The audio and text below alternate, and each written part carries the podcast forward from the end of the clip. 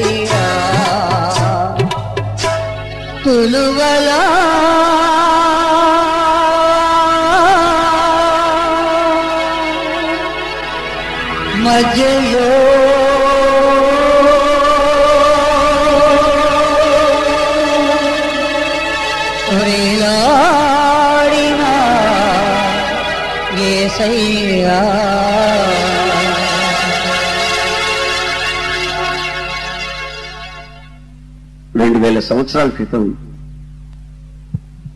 సశరీరుడుగా ఈ భూలోకంలో సంచరిస్తున్న ఆ రోజుల్లో ఆయన ఎక్కడికి వెళ్ళినా అద్భుతాలు మహత్కార్యాలు జరుగుతూ ఉండేవి. కుంటి వాళ్ళు నడిచేవాళ్ళు గుడ్డివాళ్ళు చూసేవాళ్ళు చెవిటి వాళ్ళు వినేవాళ్ళు. చచ్చిన వాళ్ళు కూడా ఆయన పిలిస్తే లేచి నడిచేవాళ్ళు.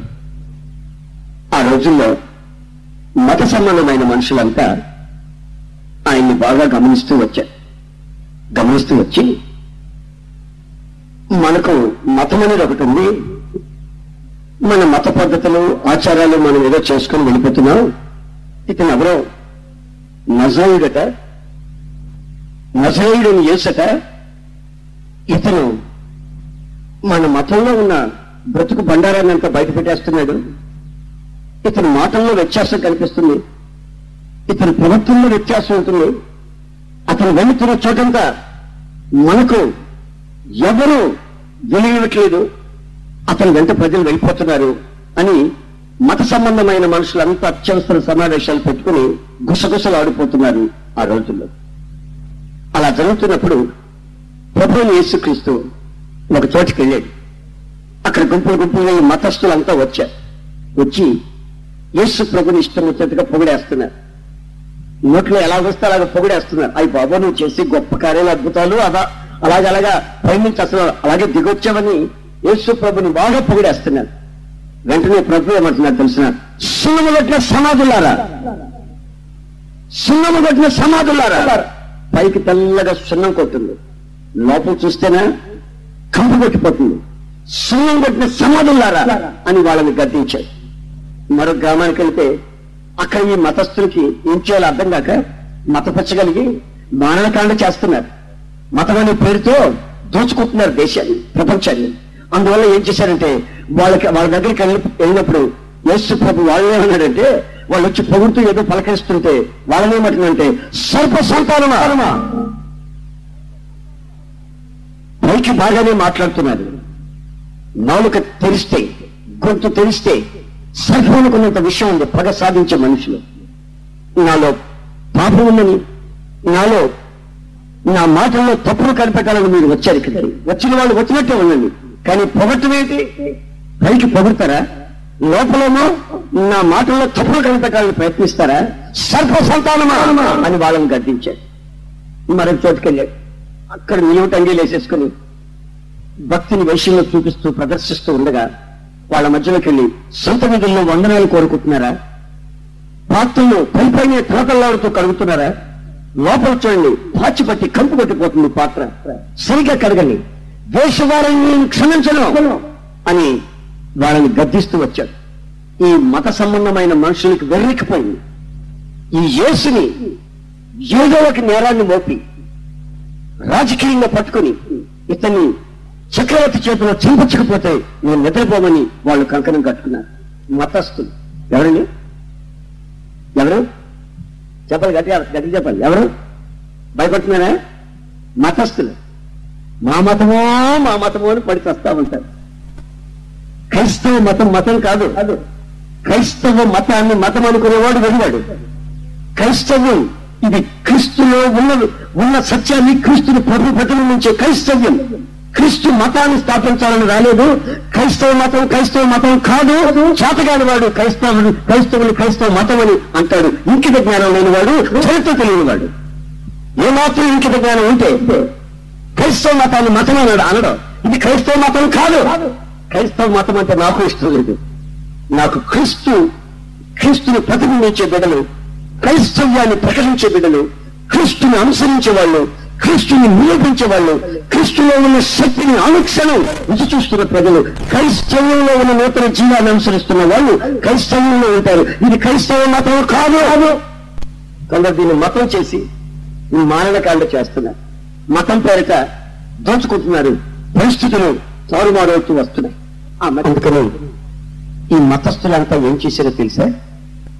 రాజకీయంగా ఆయన మీద నేరాలు కొన్ని మోపి బలవంతాన ఆయన్ని పట్టుకుని వచ్చి రోమా ప్రభుత్వ గవర్నర్ ఎదుట రాజద్రోహిగా నిలబెట్టారు. పనికి మాలిన వాళ్ళని కొందరిని సాక్షులుగా సిద్ధపరిచి లంచాలు ఇచ్చి సాక్షులుగా నిలబెట్టారు. ఏమని? ఇదిగో ఇతను ఒక రాజ్యం స్థాపిస్తాడట. ఆ రాజ్యం ప్రేమతో కూడిందట ఈ రోమా ప్రభుత్వంలో ఉన్నటువంటి రాజ్యం రక్తపాతంతో కూడింది. కత్తుతో కానీ పగతో కానీ పోరాటాలతో కానీ కలిగింది కాదు. ప్రేమతో ఒక సామ్రాజ్యాన్ని స్థాపిస్తానంటున్నాడు. ఆ రాజ్య స్థాపన సమీపంలోనే ఉందంటున్నాడు. ఈయన చెబుతుంటే మేము చెవులారా విన్నాం కనుక రాజద్రోహి అని ఆయన మీద నేరాన్ని మోపారు గవర్నర్ అడుగుతున్నాడు ప్రశ్నని నా ప్రభుని యేసుక్రీస్తు. ఆ గవర్నర్ ఎదుట కట్టబడిన వాడై మౌనముగా నిలబడ్డాడు. గవర్నర్ ఎన్ని ప్రశ్నలు వేసినా ఆ ప్రశ్నలకి సమాధానం రాకపోగా ఈ మూర్ఖులు మత సంబంధమైన మనుషులు వాళ్ళ బ్రతుకు బండారం బయటపడిపోతుందని ఆయన మీద పగబట్టగా వాళ్ళు చెప్తున్న నేరాలన్నీ ఈ మీద రుద్దుతూ ఉండగా ఈ గవర్నర్ ఏం చేయాలి అర్థం కాక నాణదండలు విధించేందుకు ఇతని మీదకి ఏ విధులు ఏ విధమైన శిక్ష ఇచ్చేందుకు నాకు ఏ నేరము ఈయన దొరకట్లేదు. ఈయన మాట్లాడటం లేదు. నువ్వు ఏం చేయమంటానని చెప్పి చివరికి ఇదిగో మీరు ఆయన ఏం చేసుకుంటారో సైనికుడికి మీకు అప్పచెప్తున్నాను నువ్వేం చేసుకుంటారో ఆయన చేసేసుకోండి. ఇష్టం వచ్చింది కొట్టండి. నా కొట్టండి. ఏమైనా చేసేసుకోండి. నాకు నేను దీని దీంట్లో బాధ్యులు కాను నువ్వేమైనా చేసేసుకోండి. నేను మాత్రం ఇంక మరణ దండను వాళ్ళ చేతికి యేసుని అప్పచెప్పేశాడు. అప్పుడు వాళ్ళు తీసుకుని వెళ్ళి ఒక గదిలో కూర్చోబెట్టుకుని యేసు ప్రభుని ముసుకులు వేసి పిడిగుద్దులు గుద్దే గుద్దితే ఆ గుద్దులకి నోట్లో నుంచి రక్తం కారుతా ఉంది ఆ ప్రభుకి నోట్లో నుంచి రక్తం కారుతున్నా ఏమీ మాట్లాడలేదు మౌనంగా ఉంటున్నాడు. ఆ ముసుగు తీసి నువ్వు ప్రవక్త కదా? నువ్వు ప్రేమతో ఒక రాజ్యాన్ని స్థాపించే చక్రవర్తి కదా? మరి ఇప్పుడు ప్రవక్త కదా నువ్వు? దేవాది దేవుడు కదా? మరి నువ్వు ఎవరు గుద్దారో ఇప్పుడు చెప్తారా అని పరిహసిస్తూ లోకం మీద భూమి వేశారు. ఆ ముఖం మీద వేసిన ఉమ్మిని ఇలా చూపుకుంటూ నోట్లోంచి రక్తం కారుతుంటే ఆ దయనీయమైన పరిస్థితిలో ఒకడు కవర్తో కొడితే మరొకడు చెంప మీద కొడితే మరొకడు జుట్టు పెట్టి పీకితే గడ్డాన్ని పట్టు లాగుతూ ఉంటే ఆయన మౌనముగా సహిస్తూ అలా ఉండిపోయాడు. ఒక్కొక్క మూడుకుడు వచ్చి కొరడాతో కొట్టి కొరడా పట్టుకుని వాళ్ళు లాగుతుంటే ఆ కోడాల్లో ఉన్నటువంటి ఐదు వాడులు గాలాలు గుచ్చుంటే ఆ గాలాలు శరీరంలోకి దిగి ఒక్కసారి శరీరాన్ని చీల్చుకొని వస్తుంటే ఆయన మౌనంగా ఉండిపోయాడు. అంతలో ఒక మూర్ఖుడు పరిగెత్తుతున్నాడు. ఎక్కడికో పరిగెత్తున్నాడని వాళ్ళందరూ వాడిని చూశారు. వాడు ఎంత దూరం వెళ్తున్నాడు వెళ్ళిపోతున్నాడు. చాలా దూరం వెళ్ళిపోయాడు ఎక్కడికి వెళ్తున్నాడో వీళ్ళకి తెలియదు. మొత్తం మీద పరిగెత్తుకుంటూ వెళ్ళి ఒక మూల తీగని తీసుకొని పరిగెత్తుకుంటూ వచ్చాడు. రే తర్వాత కొట్టాం కదా. మూల తీగ ఎందుకు? మూల తీగ ఎందుకంటే ఈ మూల తీగతో ఒక కిరీటాన్ని అల్లి మరి యూదుడు రాజు కదా. ఈ రాజు కిరీటం లేదు కదా? మరి కిరీటం పెట్టాలని ఈ మూల తీసుకుని వచ్చి. నేను సహోదరులారా ఆ పాలస్తీనాలో ఇంచుమించు రెండు వందల డెబ్బై రకాల ముళ్ళను నేను స్వయంగా అక్కడికి పోయి చూశాను. ఆ ముళ్ళలన్నింటిలో కూడా మహా విషపూరితమైన ముళ్ళు రెండు అంగుళాల పదకొండు ముళ్ళు నీకు లాంటి ముళ్ళని వాడు ఆ పెద్ద తీగను తీసుకొని వచ్చి గుండ్రంగా కిరీటం లాగా అల్లుతున్నాడు. అందరూ తమాషా చూస్తున్నారు. కిరీటం పెట్టి తమాషా చూద్దామని. వాడు కిరీటం అలిసి పరిగెత్తుకుంటూ వచ్చి రే మీరంతా యుగ రాజా సుమ్మని చెప్పండి.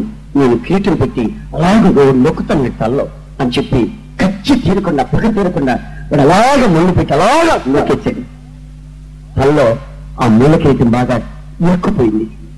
అయినా ప్రభు మౌనంగా ఉన్నాడు కానీ మారు మాట మాట్లాడుతుంది అప్పటికి కచ్చి పగ తీరిక యేసు ప్రభు చేతిలో ఒక ముళ్ళకర పెట్టినారు చేతులు అంతకుముందే రాజు కదా రాజదండం ఉండాలని పెట్టాను ఆ కర్రని ఇలా తీసుకొని ఆ కర్ర తీసుకొని పద పద పద పద తల మీద ఆ ముళ్ళ కిరీటం మీద పట్టి కూర్చాడు కూర్చే ఆ ముళ్ళని ఒక్కసారి తలలోకి ఎక్కిపోయి ఈ వెనుకున్న ముళ్ళన్ని ఆయన మెదడులోకి ఎక్కిపోయి ముందున్న ముళ్ళని ఇలా నచ్చట్లోకి ఎక్కి ఆయన కళ్ళలో నుంచి బయటికి వస్తుంది ఈ ప్రకరణ ముళ్ళన్ని గ్రంథంలోకి ఎక్కిపోయాయి. ఆ భయంకరమైనటువంటి ఆ ముళ్ళ కిరీటదారి అని యేసు. ఆ బాధని అనుభవిస్తూనే ఉన్నాడు మౌనంగానే ఉన్నాడు. ఏషియా ప్రవక్త ప్రవచించిన ప్రవచనాలను బట్టి బొచ్చు కత్తిరించి వారి దగ్గర గురుపల ఏ విధంగా మౌనంగా ఉంటుందో అలాగా ఆయన మౌనముగా ఉండిపోయాడు. అంత బాధలో కూడా. ప్రేమైన సహోదరులారా ఆ ముళ్ళ కిరీటాన్ని పెట్టి దారుణమైన శిలువని ఆయన ఆయన వీపు మీద పెట్టి మనిషి పురవిధులంతా తిప్పి తిన్నగా తీసుకుని ఆ గొంగుతో కొండ దగ్గరికి వెళ్ళా నేనున్న హోటల్లో నుంచి ఆ గొంగుతో కొండ నా కిటికీ తెలిస్తే కనిపించేది. ఆ గొంగుతో కొండ ఎలా ఉందంటే అచ్చు మనిషి పురిలాగా ఉంది. మనిషి చచ్చినడు పురిలాగా ఉంది ఆ గొంగు కొండ. అందుకే బైబిల్లో రాసింది కపాలం అనే చోట ఆయన్ని సులువేసిరి అని. కపాలములాగా ఆ యొక్క కొండ అలాగే కనిపిస్తుంటే ముక్కు కళ్ళు ఉన్నట్టు పెద్ద పెద్ద ఆ పువ్వులాగా కనిపిస్తే చిన్నగా అక్కడికి ఆయన తీసుకెళ్ళి అక్కడ సెలవు అక్కడి నుంచి అల్లంత దూరాన్ని ఒక తోట ఉంది ద్రాక్ష తోట. ఆ ద్రాక్ష తోటలో ద్రాక్ష తోట యజమాని తన కుటుంబం కొరకు తెలిపించుకున్నటువంటి ఒక సమాధి. అది వాళ్ళ కుటుంబంలో ముగ్గురైతే ముగ్గురికి కలిసి అక్కడ తొలిపించుకుంటున్నారు. ఒకటి కంప్లీట్ అయింది. ఇంకా రెండు సెల్స్ ఆ రెండు గదులు ఇన్కంప్లీట్గా ఉన్నాయి. అతను యేసు శివలో శిలువలో చనిపోతే నా సమాధిలో ఆయన తీసుకెళ్ళి పాతి పెట్టమని ఆ తోట ఆ తోట యజమాని కోరుకుంటే ఆయన తీసుకెళ్ళి అక్కడ సమాధి చేశారు. ఆ సమాధి లోపలికి నేను వెళ్ళి చూసొచ్చా. నేను సహోదరులారా డిసెంబర్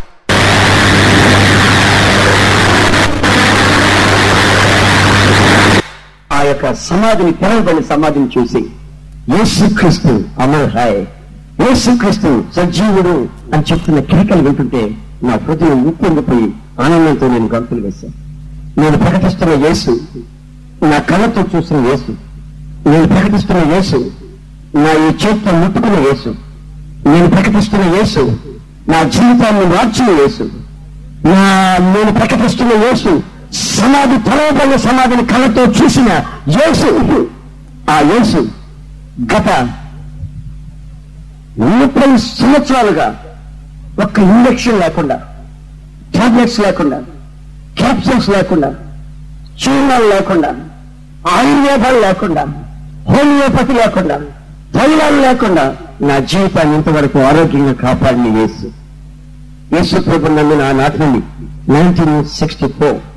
పంతొమ్మిది వందల అరవై నాలుగో సంవత్సరం ఫిబ్రవరి నెల పదిహేనవ తారీఖు శనివారం రాత్రి ఎనిమిది గంటల నుండి ఇదిగో ఈ రోజు వరకు నా శరీరంలో ఒక్క టాబ్లెట్ వేసుకున్నట్టు కానీ ఇంజక్షన్ వేసుకున్నట్టు కానీ డాక్టర్ వెళ్ళి టెస్ట్ చేపించుకున్నట్టు కానీ నాకు తెలియదు. నా ప్రభావం యేసుక్రీస్తు నా ఆత్మను రక్షించి నాలో ఉన్న రోగాన్ని నిర్మాణం చేసి పశువుగా మృగంగా ప్రవర్తిస్తున్న నన్ను చిన్న వయసులోని జీవితాన్ని పాడు చేసుకున్న నన్ను మనిషిగా తీర్చిదిద్ది సమాజంలో మానవ విలువను కలుగు చేసి మనిషిగా ఆరోగ్యాన్ని ప్రసాదించి ఇదిగో ఆయనను గురించి ఇలా ప్రకటించమని ఆయన నాకు ఆ ధైర్యాన్ని ఇస్తే నేను ఈ రోజున సవాలు చేసి చెప్తున్నాను. వేసుక్రీస్తు సజీవుడు అని. దేవుడు అనే దానికి యోగ్యుడు. ఆయన పరిశుద్ధుడు. ఆయన చరిత్ర పరిశుద్ధమైన చరిత్ర. కామక్రోధ మదమచ్చర్యాలు లేని చరిత్ర. ఆసన్న బ్రహ్మచారి పవిత్రమైన కార్యక్రమాలను ప్రకటించిన వాడు. ప్రపంచాన్ని ఒక రోజున సవాలు చేశాడు. నాలో పాపముందని మీలో ఎవరైనా రుజువుపరచగలడా? ఆయన ప్రవర్తనని మాటని చూపుని ఆయన ఆయన్ని అన్ని కోణాల్లో అనేక రకాల మనుషులు అన్ని రంగాల్లో ఉన్న వాళ్ళు పరీక్షించి ఈయన ఏ నేరము లేనివాడని ఏ లేని వాడిని పరిశుద్ధుడని పవిత్రుడని తీర్చి సాక్ష్యం చెప్పిన వ్యక్తి దేవుడంతకు యోగ్యుడు పరిశుద్ధుడు పరిశుద్ధనామ స్నాన చేతుకు వందనం చేతుకు స్థుతి స్తోత్రాల చేతుకు పవిత్రత కలిగిన దేవాది దేవుడు. మనిషిని పాపముల నుంచి విడిపించుటకు పాపము లేనివాడు యేసుక్రీస్తు. ఈ ప్రపంచంలో పాపములో నుంచి మనిషిని విడుదల చేటుకు పాపము లేని నామం యేసు నామం అనే సంగతి మరోసారి సవాల్ చేసి చెప్తున్నాను ఈరోజు ఆయన పరిశుద్ధుడు కనుక ఆయన పాపం ఎరగని కనుక పాపం చేయలేదు కనుక ఆయన పవిత్ర రక్తం తప్ప మరెవరూ మన పాపంలో నుంచి విడుదల వదలొచ్చాయి ఆయన చంపిన తీసుకెళ్ళి పాటు పెట్టినా ఆయన మూడవ రోజు మాంతంగా లేచాడు. దేవునికి స్తోత్రం. హాలూయ హాలూయ రోమా చక్రవర్తుల దినచర్య గ్రంథాలలో సువర్ణక్షరాలతో రాయబడి నూతన శకం ప్రారంభమైనట్టుగా రుజువు చేయబడింది. ప్రపంచంలో సూర్యుడు అస్తమించని రాజ్యము రోమా సామ్రాజ్యం కనుక ఆ సామ్రాజ్యపు చరిత్రలో రాయబడి ఉంది. నజరేయుడని యేసుని మేము చంపి పాత పెట్టి మా రాను వాళ్ళ పెట్టి కావాలి కాశాం. అయితే వాళ్ళు చూస్తుండగానే ఒక రోజు మూడవ రోజు ఆయన సమాధిలో నుంచి లేచాడు. Praise the నా మేము చూస్తూ ఉండగానే మా సైనికులు కావలి కాల్స్తూ ఉండగానే ఆయన మూడవ రోజు సమాధిలో నుంచి లేచారు మా ప్రభుత్వపు ముద్రలు ముక్క చక్కలయ్యాయి. సైనికులు గడగడలాడిపోయారు. మత సంబంధమైన మనుషులు పారిపోయి తల బొండకేసి కొట్టుకున్నారు. మన ప్రయత్నాలన్నీ విఫలమైపోయాయి. రోమా ప్రభుత్వపు దినచర్య గ్రంథాలలో రాయబడిన సత్యమిని ప్రపంచ రాజ్యాలు దాన్ని మభ్యపెట్టాలని మరుగు చేయాలని ప్రయత్నించి ఆ రాజ్యాలు భూమిగా మారాయి. దేవుని సింహాసనానికి విరోధంగా లేచిన రాజ్యాలైనా ప్రభుత్వాలైనా చట్టాలైనా ముక్క చక్రవుతాయి సింహాసనాలు పల్ల అవుతాయి క్రీస్తుకు విరోధంగా లేచిన ప్రభుత్వాలు నిలవన్న సంగతి గుర్తుంచుకోవాలి. నా ప్రభు సింహాసనం. ప్రపంచంలో ఉన్న ప్రతి సింహాసనాని కంటే అత్యున్నతమైన సింహాసనం. అత్యున్నతమైన సింహాసనం. హాలలోయ ఆ సింహాసనం ఎదుటి ఏ సింహాసనం? ఎవరు? క్రీస్తుని అనుసరించిన దేవుని పెట్టారా భయపడకండి. ధైర్యంగా ముందుకు సాగండి. మన యేసు సజీవుడు. దేవునికి స్తోత్రం. ప్రైజ్ అలాడ్ ప్రైజ్ అలాడ్ ప్రైజ్ అలాడ్ చూడండి రమణ ఎందరికో మరణదండన విధించి ఎందరినో సులువు వేసి చంపేశారు. గుండెపోటు దొంగలను చంపారు. రాజకీయ ద్రోహుల్ని చంపారు రాజద్రోహుల్ని. అలాగే నరహంతకులను కూడా చంపేశారు. అయితే విచిత్రమైన సంగతి ఏంటంటే ఏ ఒక్కరికి కూడా మూల కిరీటం పెట్టి చంపినట్టుగా ఎక్కడ గ్రంథస్థం చేయబడలేదు. కారణం యేసుక్రీస్తుకు మాత్రమే మూల కిరీటం పెట్టారు వాళ్ళు పగ తీర్చక తీర్చబడక కనుక వాళ్ళ మరణభండంలో మా- వాళ్ళ మరణ శాసనాలలో వాళ్ళ శిక్షా స్మృతిలో ముళ్ళ కిరీటం అనేది రోమా ప్రభువుకి తెలియనటువంటి ఒక కార్యక్రమం. అయితే జోసుకి ఒక మూర్ఖుడు ముళ్ళ కిరీటాన్ని తీసుకుని వచ్చి పెట్టి తమాషా చూస్తూ ఆ ముళ్ళ కిరీటం మీద కొడుతూ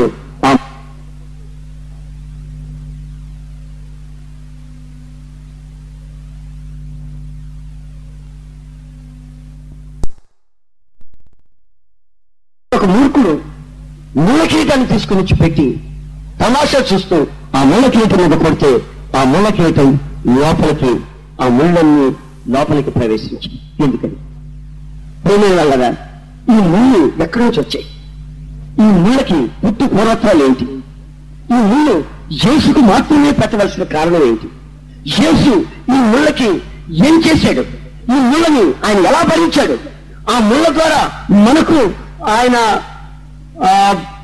జీవితం ప్రాణార్పణగా కొమ్మరించబడి జీవితమంతా రక్తమంతా ఖర్చబడి బలిగా చేర్చబడిన దాంట్లో మనకు జరిగినటువంటి ఆ బలియాగంలో ఉన్నటువంటి ప్రాముఖ్యమైన అంశం ఏమిటి అనే సంగతిని మనం కొంచెం క్షుణ్ణంగా బైబిల్లో ఆలోచిస్తూ వెళ్తే బైబిల్లో రాయబడింది ఏంటంటే మనిషికి దేవుడు ముళ్ళు కలుగు చేయలేదు. మనిషికి మంచి మంచి ఆహారాలు అవసరమైన సమస్తాన్ని కలుగు చేశారు. నీళ్ళు నీళ్ళు అన్ని కలుగు చేసి ముళ్ళు మాత్రం కలుగు చేయలేదు అయితే మనిషి వాని విచ్చలవిడితనంతో మనస్సులో విచ్చలవిడిగా ప్రవర్తించి మనిషికి ఇచ్చినటువంటి ఆ మానవత్వపు విలువని స్వతంత్రతని మిస్యూజ్ చేసుకుని పాపంలో పడిపోయి ఆజ్ఞను అతిక్రమించాడు.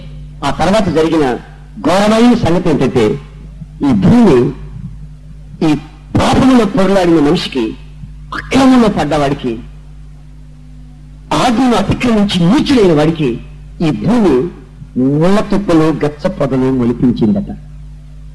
అప్పటి నుండి మనిషి ఎటు తిరిగినా ఎటు వెళ్ళినా ముళ్ళు ముళ్ళు ముళ్ళు ముళ్ళు.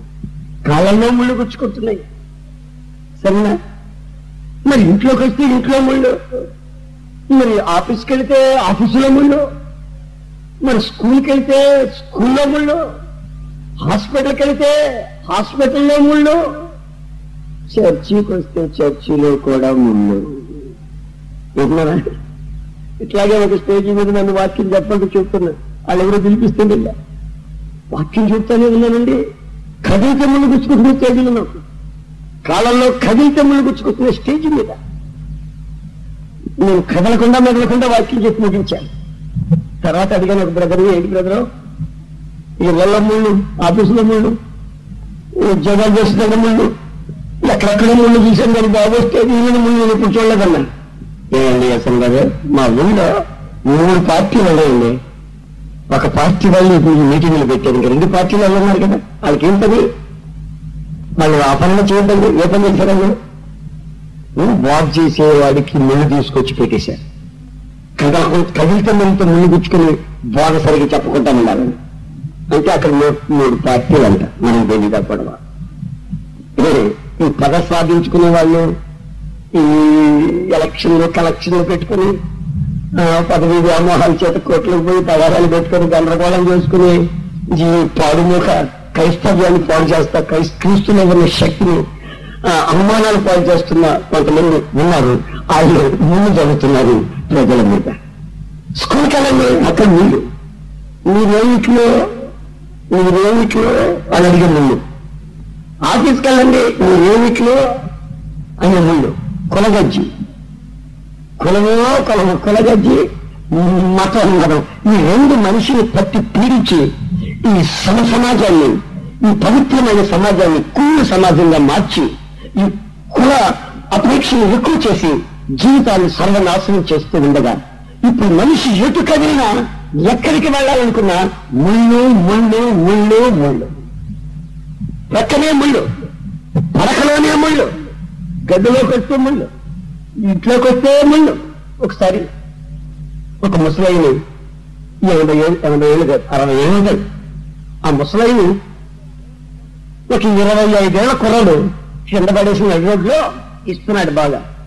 గుండెల్లో గుండెల్లో గుద్దుతున్నాడు ఎంత గుద్దునా ఈ ముసలోడు వాడి ఆ కుర్రాడు జుట్టు పట్టుకున్నాడు కానీ జుట్టు పట్టలే మొత్తం మీద వీడు గుజ్జుతానే ఉన్నాడు వాడు జుట్టు పట్టు పీకుతానే ఉన్నాడు. ఓ పెద్ద గోల గోల కదండి అందరూ తమాషా చూస్తున్నారు కానీ ఎవరికి అది వచ్చలేదు నేను ఇంతమంది చూస్తూ. ఆ ఆ కుర్రాడు ఆ ముసలైన్ అలా కొట్టుంటే నోట్లో రక్తం వస్తుంటే చూస్తా అనుకుంటారు ఏంటయ్యా? అని నేనంటే వాళ్ళు అంటున్నారు. ఏమండి? ఇది నేను రోజు చూసేదానండి. వాళ్ళిద్దరు తండ్రి కొడుకులు. వాళ్ళిద్దరు తండ్రి కొడుకులేనండి. ఆ ముసలోడు ఆస్తి ఆ ముసలోడి దగ్గర ఆస్తి ఉంది. ఆస్తి కొడుకు నా ఆస్తి నాకు ఇచ్చేసాయి నాకు కొంచెం అప్పులున్నాయి నేను నమ్ముకొని అప్పులు తీసుకుని నా కర్మ నేను ఎట్లా నుంచి వస్తాను నేను వడ్డీ గట్లా చస్తాను రా ముసలోడా. నా ఆస్తి నాకేమంటే నా తదనంతరం నేను వచ్చిన తర్వాత నేను బతుకుంటే పొరపాటు నీకేను అంటాడు ఆ ముసలోడు.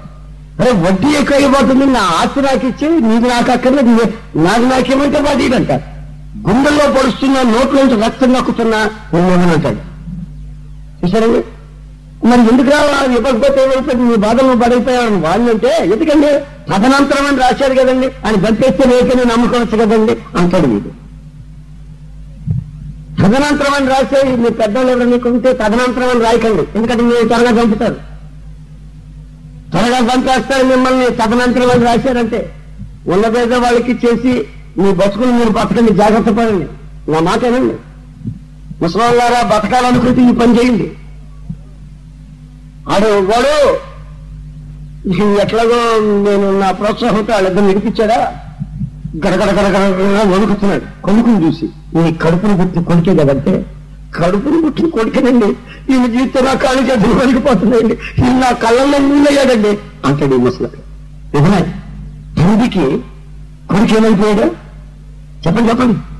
తండ్రికి కొడుకు ముళ్ళైపోయాడు కళ్ళల్లో ముళ్ళు. అది కనబడితే గడగడిపోతున్నాడు ఎందుకంటే వచ్చాడంటే కొట్టడం కొట్టడం నోట్లో రక్తం వచ్చిన దాకా కొట్టాడు గుండె అయిపోతే బాగుంది అనుకుంటాడు తదనంతరం అని రాశాడు కనుక ఈ మధ్య ఒక చిన్న బాబు సరిగ్గా ఒక సెవెన్ ఆర్ ఎయిట్ ఇయర్స్ ఉంటుంది ఆ బాబుకి సన్నగా ఉన్నాడు ఎర్రట్టులో విజయవాడలో నేను మహాసభలు జరిపిస్తుంటే నేను అలా వెళ్తున్నా దగ్గర పరిగెత్తుకుంటూ వచ్చి గట్టిగా పట్టుకుని కుమ్మి ఏడుస్తున్నాడు. చిన్న పిల్లడండి ఏమైందిరా అన్న? అన్న ఏ చెన్న? ఏ చెన్న? ఏ చెన్న? మా నాన్న చచ్చిపోయేట ప్రార్థన చేయచ్చదా మా నాన్న చావలేచన్నా మా నాన్నని కళ్ళతో చూడకూడదు చచ్చేటట్టు ప్రార్థన చేయి ఏచను కదా? అన్న నేను గుర్తుందా లేదా నీకు? ఎవరు కావాలని ప్రార్థన చేయమంటారు? ఏంట్రా? నువ్వు మనిషిగా నువ్వు కొడుకునేనా ఎవరు కావాలని ప్రార్థన చేయమంటారంట? అంటే వాడు కుళ్ళి కుళ్ళి ఏడుస్తున్నాడు. పెద్దగా నిర్విచాట్లు వేస్తాడు ఏమైంది నీకు? ఎందుకు వేస్తున్నావులయ్యా ఎందుకు నాకు కావాలి. నన్ను చెప్తే ఎందుకు ప్రార్థన చేయమంటున్నావు? అని అంటే ఏచన్నా చెప్పకూడదు కానీ నీకు చెప్తా. అన్నాడు. ఏంటో చెప్పరా? అన్న త్వరగా చెప్పరా? అన్న ఇంటికి ఇంకొక అమ్మని తీసుకొచ్చాడు. తీసుకొస్తే మమ్మల్ని కన్నా అమ్మ ఓట్లాడింది నాతో. కత్తి తీసుకుని ఉంటే ఇద్దరు ఇంట్లో ఉండండి. లేకపోతే ఇద్దరు ఇప్పుడు ఒక్కసారి పొడుస్తా అన్నాడు. కత్తి చూసి నేను చెల్లి పరిగెత్తుకుంటూ వచ్చి డాడీ డాడీని పట్టుకున్నాం. ఏయ్ మిమ్మల్ని కూడా నూతులో వేస్తా.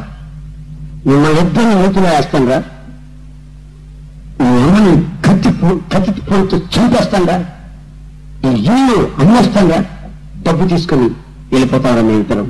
అన్నాడట చిన్న పిల్లడితో తండ్రి ఆ అభోషభంలో ఎరుగిన బిడ్డ. ఈ మాటలను ఒక్కసారి వినేసరికి వాడి గుండె బ్రతలైపోయింది అసలు ఇతను తండ్రి కాడు. తండ్రి అనే దానికి యోగ్యుడు కాడు. ఇలాంటి తండ్రి ఉన్నవాడికే లేకపోయిన ఒకటే. నేను వాడి హృదయంలో ఆ పసి హృదయంలో విరక్తి కలిగిపోయింది. తండ్రిని చూస్తే వీడి కళల్లో మునుగుచ్చుకున్నట్టు ఓ నడుస్తున్నాడు వినండి కన్న బిడ్డలకి కన్న తల్లిదండ్రులు మూలైపోయారు ఈ రోజున. ఆలోచించండి. కన్న తల్లిదండ్రులకి పిల్లలు మూర్ఖత్వం చేత మూలైపోయారు పిల్లల్ని పలకరిద్దామనే ఆశ తల్లిదండ్రులకు లేదు.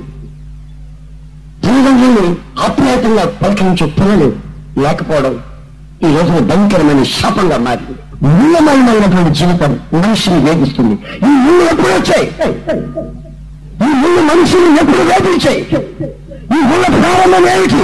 అని బైబిల్లో చదివితే మనిషి పాపములో పడ్డప్పుడు మనిషి దేవునికి వ్యతిరేకంగా అతిక్రమాలలో జీవిస్తున్నప్పుడు మనిషి దేవుణ్ణి వదిలిపెట్టి విచ్చలవిడిగా తన మనసు తన శరీరము కోరుకున్నట్లల్లా తీసుకున్నప్పుడు ఈ ముళ్ళబాలులో నుంచి వాడికి విడుదలేక ఆ ముళ్ళలో నలిగిపోతూ కృషించిపోతూ కుళ్ళిపోతున్నా ఈ ముళ్ళబాధలో నలిగిపోతున్నాను సమాజాన్ని ప్రపంచాన్ని ఒకసారి గుర్తించిన ఆ దేవాది దేవుడు నా ఏసు నెమ్మదిగా దిగొచ్చాడు. ఇది ఎందుకయ్యా దిగొచ్చిందంటే ఇదిగో నా మరణం ద్వారా నామకములను గెలుస్తాను ఏ కోణంలో నిన్ను నిన్ను వేధిస్తున్నాయో ఎక్కడెక్కడ నిన్ను ముళ్ళు బాధిస్తున్నాయో భయంకరమైన రోగాలతో ముళ్ళు నిన్ను వేధిస్తున్నాయో శరీరంలో అంతా ముళ్ళుతో రోగాలతో నువ్వు బాధించబడుతున్నాయో ఏ ముళ్ళలో ఏ ముళ్ళు నిన్ను వేధిస్తున్నాయో ఏ ఆర్థిక పరిస్థితులు ముళ్ళబాధగా నీ జీవితం మార్చబడి శాపంగా నీ జీవితాన్ని తీర్చిదిద్దుతున్నాయో ఆ ముళ్ళ పదులు ఆ ముళ్ళ విషయాన్ని ఆ ముళ్ళకున్నటువంటి శక్తిని విరిచి మరణమా ఈ ముళ్ళెక్కడ. మరణమా ఈ విజయం ఎక్కడ మరణపు మిమ్మల్ని విడిచేదాన్ని నేను కనుక జాగ్రత్త.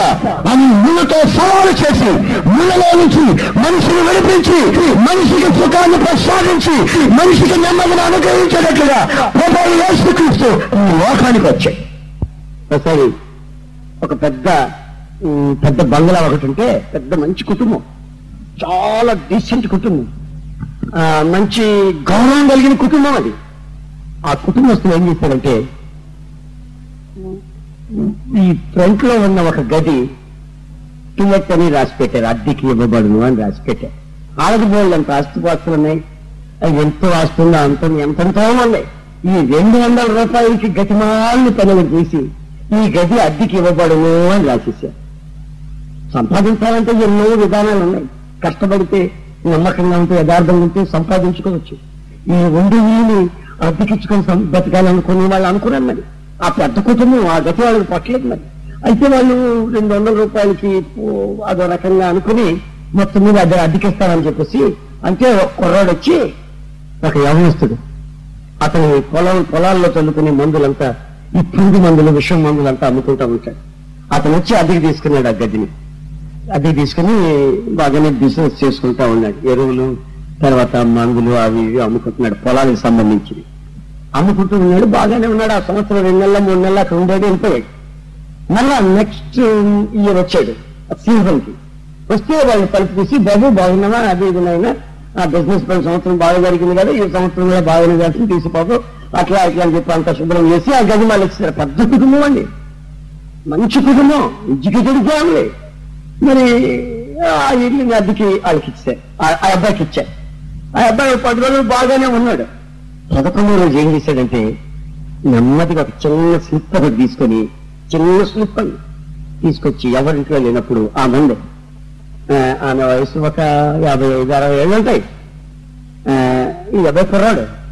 ఈ కాగితం తీసుకెళ్ళి ఏమండి కొంచెం చదువుకోండి దీన్ని అని చెప్పి ఆమెకిచ్చి ఆ అబ్బాయి వచ్చి గదిలోకి వచ్చినాడంట ఈమె దాన్ని తీసుకుని చదువుకోండి చదువుకొని పాపం ఇది అమలుస్తుంది పిల్లడు పాపం అని అనుకుని జాగ్రత్తగా పెట్టుకుందంట మరలా ఒక గంట తర్వాత మరలా స్లిప్ కొంచెం షార్ట్ పోయి మరలా చదువుకుని పాపం అని మరలా పెట్టుకుందంట మరలా మరుసటి రోజు పొద్దున్నే లేచి అసలు ఈ మనిషి ఏం చేసిండాలంటే ఆ ఉత్తరం చదువు చదవకు చదవకు మునిపే నెమ్మదిగా వాడి గద్దాక వచ్చి "ఏయ్!"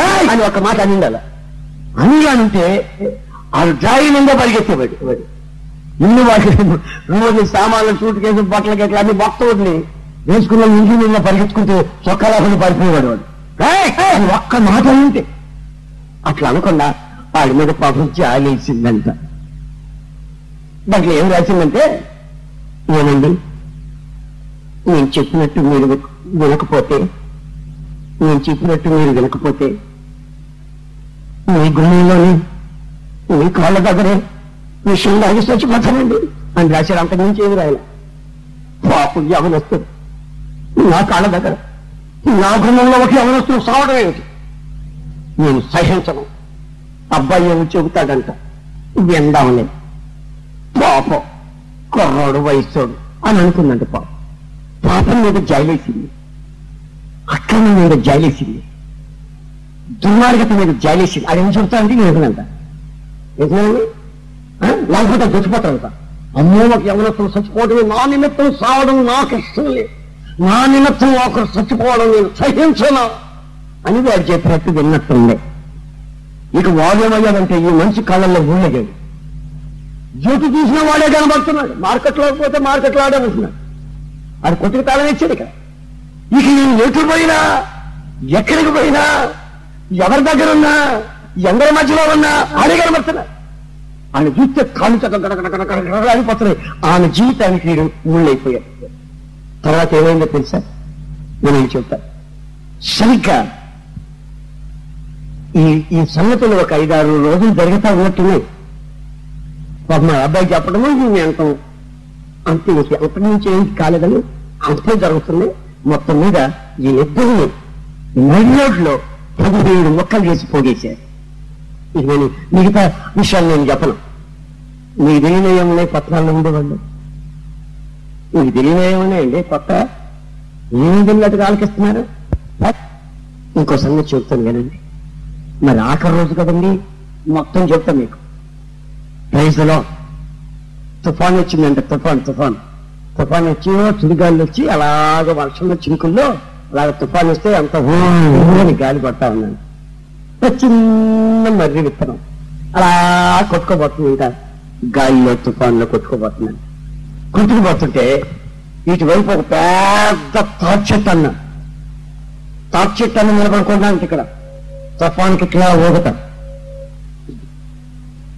ఈ మర్రి విత్తనం అటు వెళ్తా వెళ్తా టచ్చెట్టనా టచ్చెట్టనా ఓ బ్రదర్ టచ్చెట్టనా హలో బ్రదర్ టచ్చెట్టనా టచ్చెట్టనా అని పలకించి తుఫాను నా పరిస్థితి ఏం బాగాలేదు కొట్టుకుపోతున్నాను. ఈ చీకటి వర్షం వచ్చేస్తుంది. కాసేపు ఈ కమ్మంలో ఈ తాటి కమ్మల్లో ఇక్కడ ఉండి ఉండి పొద్దున్న వెళ్ళిపోతాను. నువ్వేం అనుకోవు కదా అనే అనే ఏం అనుకోవు కదా అనే అని అలా కూర్చున్నట్ట నువ్వు ఎంత నీ బతుకంతా అలా కూర్చొని తెల్లవారిపోమన్నాడంటే పాపం తాటి చెట్టు అన్న మంచి చాలా మంచి జాలేసి అన్నాడంట. పాపం దిక్కులు కాసేపు ఉండిపోమని అన్నాడంట. అంటే పొద్దున్నే చూస్తే ఏంటి ఇంకా ఉన్నా వెళ్ళిపోలేదా? తుఫాన్ అయిపోయిందా వర్షం అయిపోయిందా వెళ్ళిపో వెళ్ళిపోతావా ఒకనే నేను అం- మీకు? నేను ఇంటి ఏమైంది? పెద్ద భారం అయిపోయినా? ఆ, నువ్వు ఎంత నేను ఎంత నేనెంత? నా బతికి ఎంత? ఎత్తలేదు బాబు. కొంచెం కొంచెం కొంచెం కొంచెం ఆదరణ ఉందని ఇక్కడ ఉన్నాను కానీ లేకపోతే ఎందుకు ఉన్నానని బాబు అంటే అసలు నీ మొహం ఎప్పుడు పోతావు పోమన్నాడట ఆయన. ఇక రెండో రోజుకి మూడో రోజుకి నెమ్మదిగా ఉబ్బి నెమ్మదిగా ఉగ్గిందని చెప్తాను. నెమ్మదిగా ఏర్లు వచ్చాయంట నెమ్మదిగా ఆకులు పుట్టాయంట. నెమ్మదిగా నెమ్మదిగా బోడలు సాగాయంట. అది బాబా నేను మూడు సంవత్సరాలు అట్లాగే ఉంది ఇప్పుడు పోవట్లేదు ఎటు పోవట్లేదు? బాగా గడుచుకున్నా చెట్టుకి ఏమి అయింది ఏమైంది తెలుసా? ఆ దారిలో వచ్చి వాళ్ళు పోయేవాళ్ళు అనుకుంటున్నారు ఇక్కడ ఒక తాటి చెట్టు ఉండాలి ఏమైంది అనుకుంటున్నారు? అందరూ. ఆ తాటి చెట్టు ఎందుకుంటుంది అక్కడ? తాటి చెట్టు ఉంటుంది కానీ అది ఎక్కడ ఉంటుంది అంటే ఈ మర్రి చెట్టు లోపల ఉంటుంది. మర్రి పెద్ద ఇబ్బంది మరి చెట్టు పెద్దదైపోయింది పెద్ద వృక్షం అయిపోయిందండి ఓడలు తాగిందండి ఈ తాటి అమాంతంగా కప్పేసింది. ఇచ్చే తాచెట్టన్నా బుద్ధి లేకుండా బుద్ధి లేకుండా జాలి చూపించారు కదా. బుద్ధి లేని పని చేశారు కదా. బుద్ధి లేకుండా పప్పులో కాలేశారు కదా. బుద్ధి లేకుండా మూడల కాలిపించారు కదా అనుకుంటుంటారు. నువ్వు ఎంత అనుకుని నీకు కుదరదు. ఎందుకంటే ఇది ముదిరింది. ఏదిది? ఏదిది? ఆ నీ జీవితంలో ఏ మాత్రం కొంచెం పాపం ఎక్కడైనా కనబడిందో ఆ పాపం ముదిరిందో నీ పరిస్థితి అంతా అమాయకమైపోద్ది. గమ్యము తెలియని పరిస్థితికి నీ జీవితం మీద నీకే విరక్తి కలిగే పరిస్థితికి నేను వస్తాను ఒక- చిన్న కురాన్ని పట్టుకుని తండ్రి వెళ్తా ఉన్నాడు. ఒక రోజున వెళ్తా ఉంటే చాలా దూరం పోయిన తర్వాత ఈ చిన్నవాడు అడుగుతున్నాడు డాడీ నువ్వు ఎక్కడికి వెళ్తున్నాను డాడీ? అని. బాబు ఈ మూల పర్వతం ఎందుకు నేను ఇద్దరం వెళ్తున్నాను అక్కడ మన దేవునికి బహుమతి చెల్లించాలి బాబు. వెళ్తాను.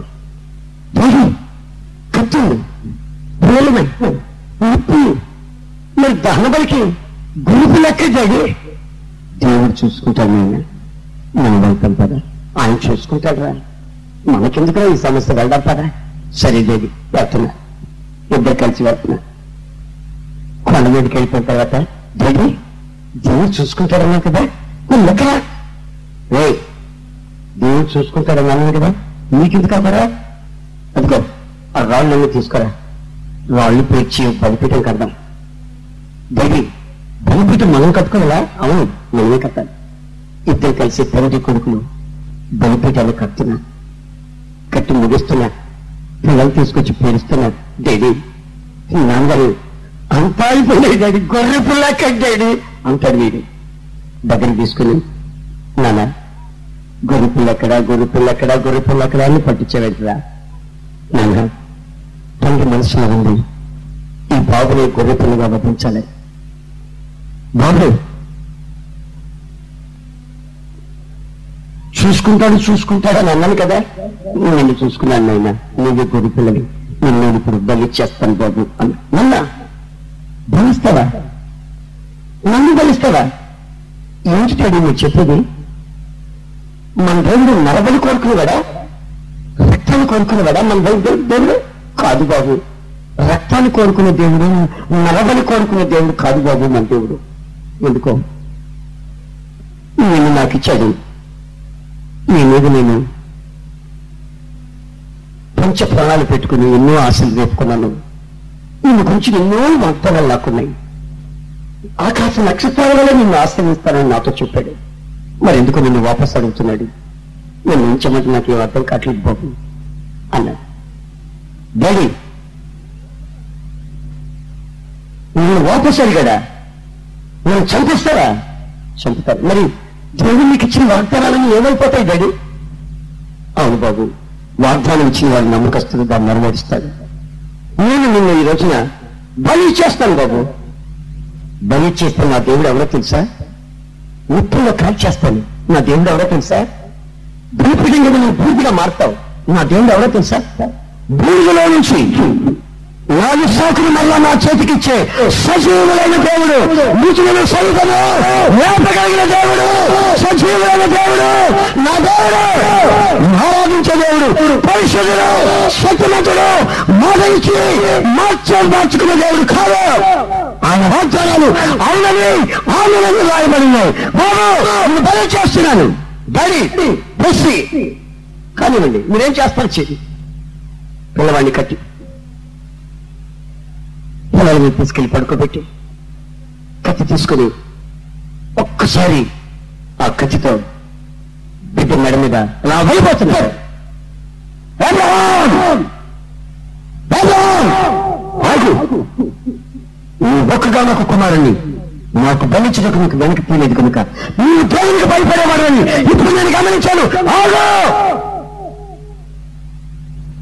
ఆగే అలా తలెత్తి పైకి చూస్తే ఒక స్వరం వినబడుతుంది.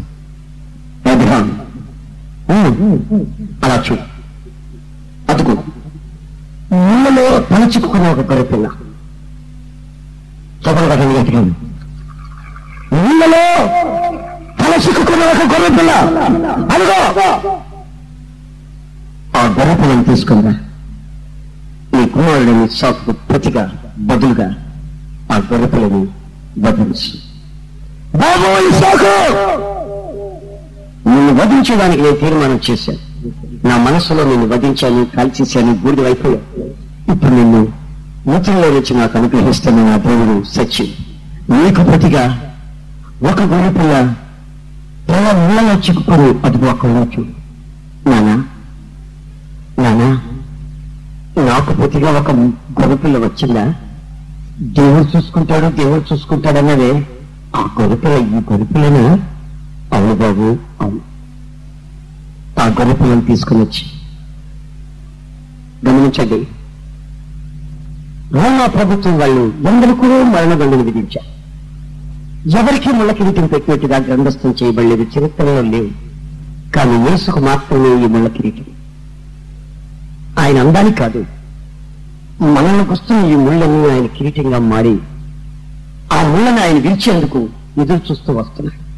ఇస్సాకు నీకు ప్రతిగా మానవుడా నీకు ప్రతిగా నీ కన్నీళ్ళకి ప్రతిగా నీ ప్రాణానికి ప్రతిగా నీ జీవితానికి ప్రతిగా నీకొక సుఖాన్ని నెమ్మదిని ప్రసాదించేటట్టు తన ముళ్ళలో చిక్కుకున్న ఒక గురిపిల్ల అక్కడ. బాప్తిస్మిచ్చే యోహాన్ అంటాడు. యోధంలో దిగినప్పుడు అందరూ ఆయన దగ్గరికి బాప్తిస్తానికి వస్తుంటే నజరేయుడని యేసు ఆ గల్లయ సముద్ర తీరం నుంచి యోధాని వైపుగా నడిచి వస్తా ఉంటే ప్రజలందరితో చూసి చెప్తున్నాడు అదుకో లోక రూపమును మోసుకొని పోవచ్చిన దేవుని కొరకు ఆయన్ని వెంబడించండి. నన్ను కాదు. అదిగో లోక పాపాలను మోసుకొని పోయి దేవుని కొరకు యేసు ఆయన్ని వెంబడించండి. ప్రేమైన సహోదరుల మన ప్రభు అయిన యేసు క్రీస్తు తల మీద ముళ్ళ కిరీటం. ఆయన ముళ్ళలోకి దిగి వచ్చిన దేవుడు. ఆయన ముళ్ళలో నీ కొరకై చిక్కుకున్న దేవుడు.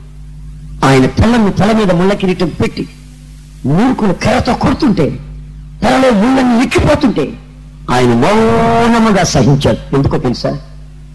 ఆయన నిన్ను నన్ను నిన్ను నన్ను ఆకాశంలో చూస్తూ ఆశీర్వదించబడుతున్నటువంటి ఒక సంఘాన్ని చూస్తూ ఆశీర్వాదపు ఆనందాన్ని నీ జీవితానికి ప్రసాదించినట్లు ఆయన ముళ్ళలో చిక్కుకున్నవాడై మూల్యాలో ప్రత్యక్షమై హేరోబులో ప్రత్యక్షమై గుండుతో కొండ మీద ఉన్న క్రీడదారిగా ప్రత్యక్షమై మీ జీవితాన్ని విడిపించుటకు ఆయన ఆశిస్తున్నా దయచేసి అందరం నిలబడి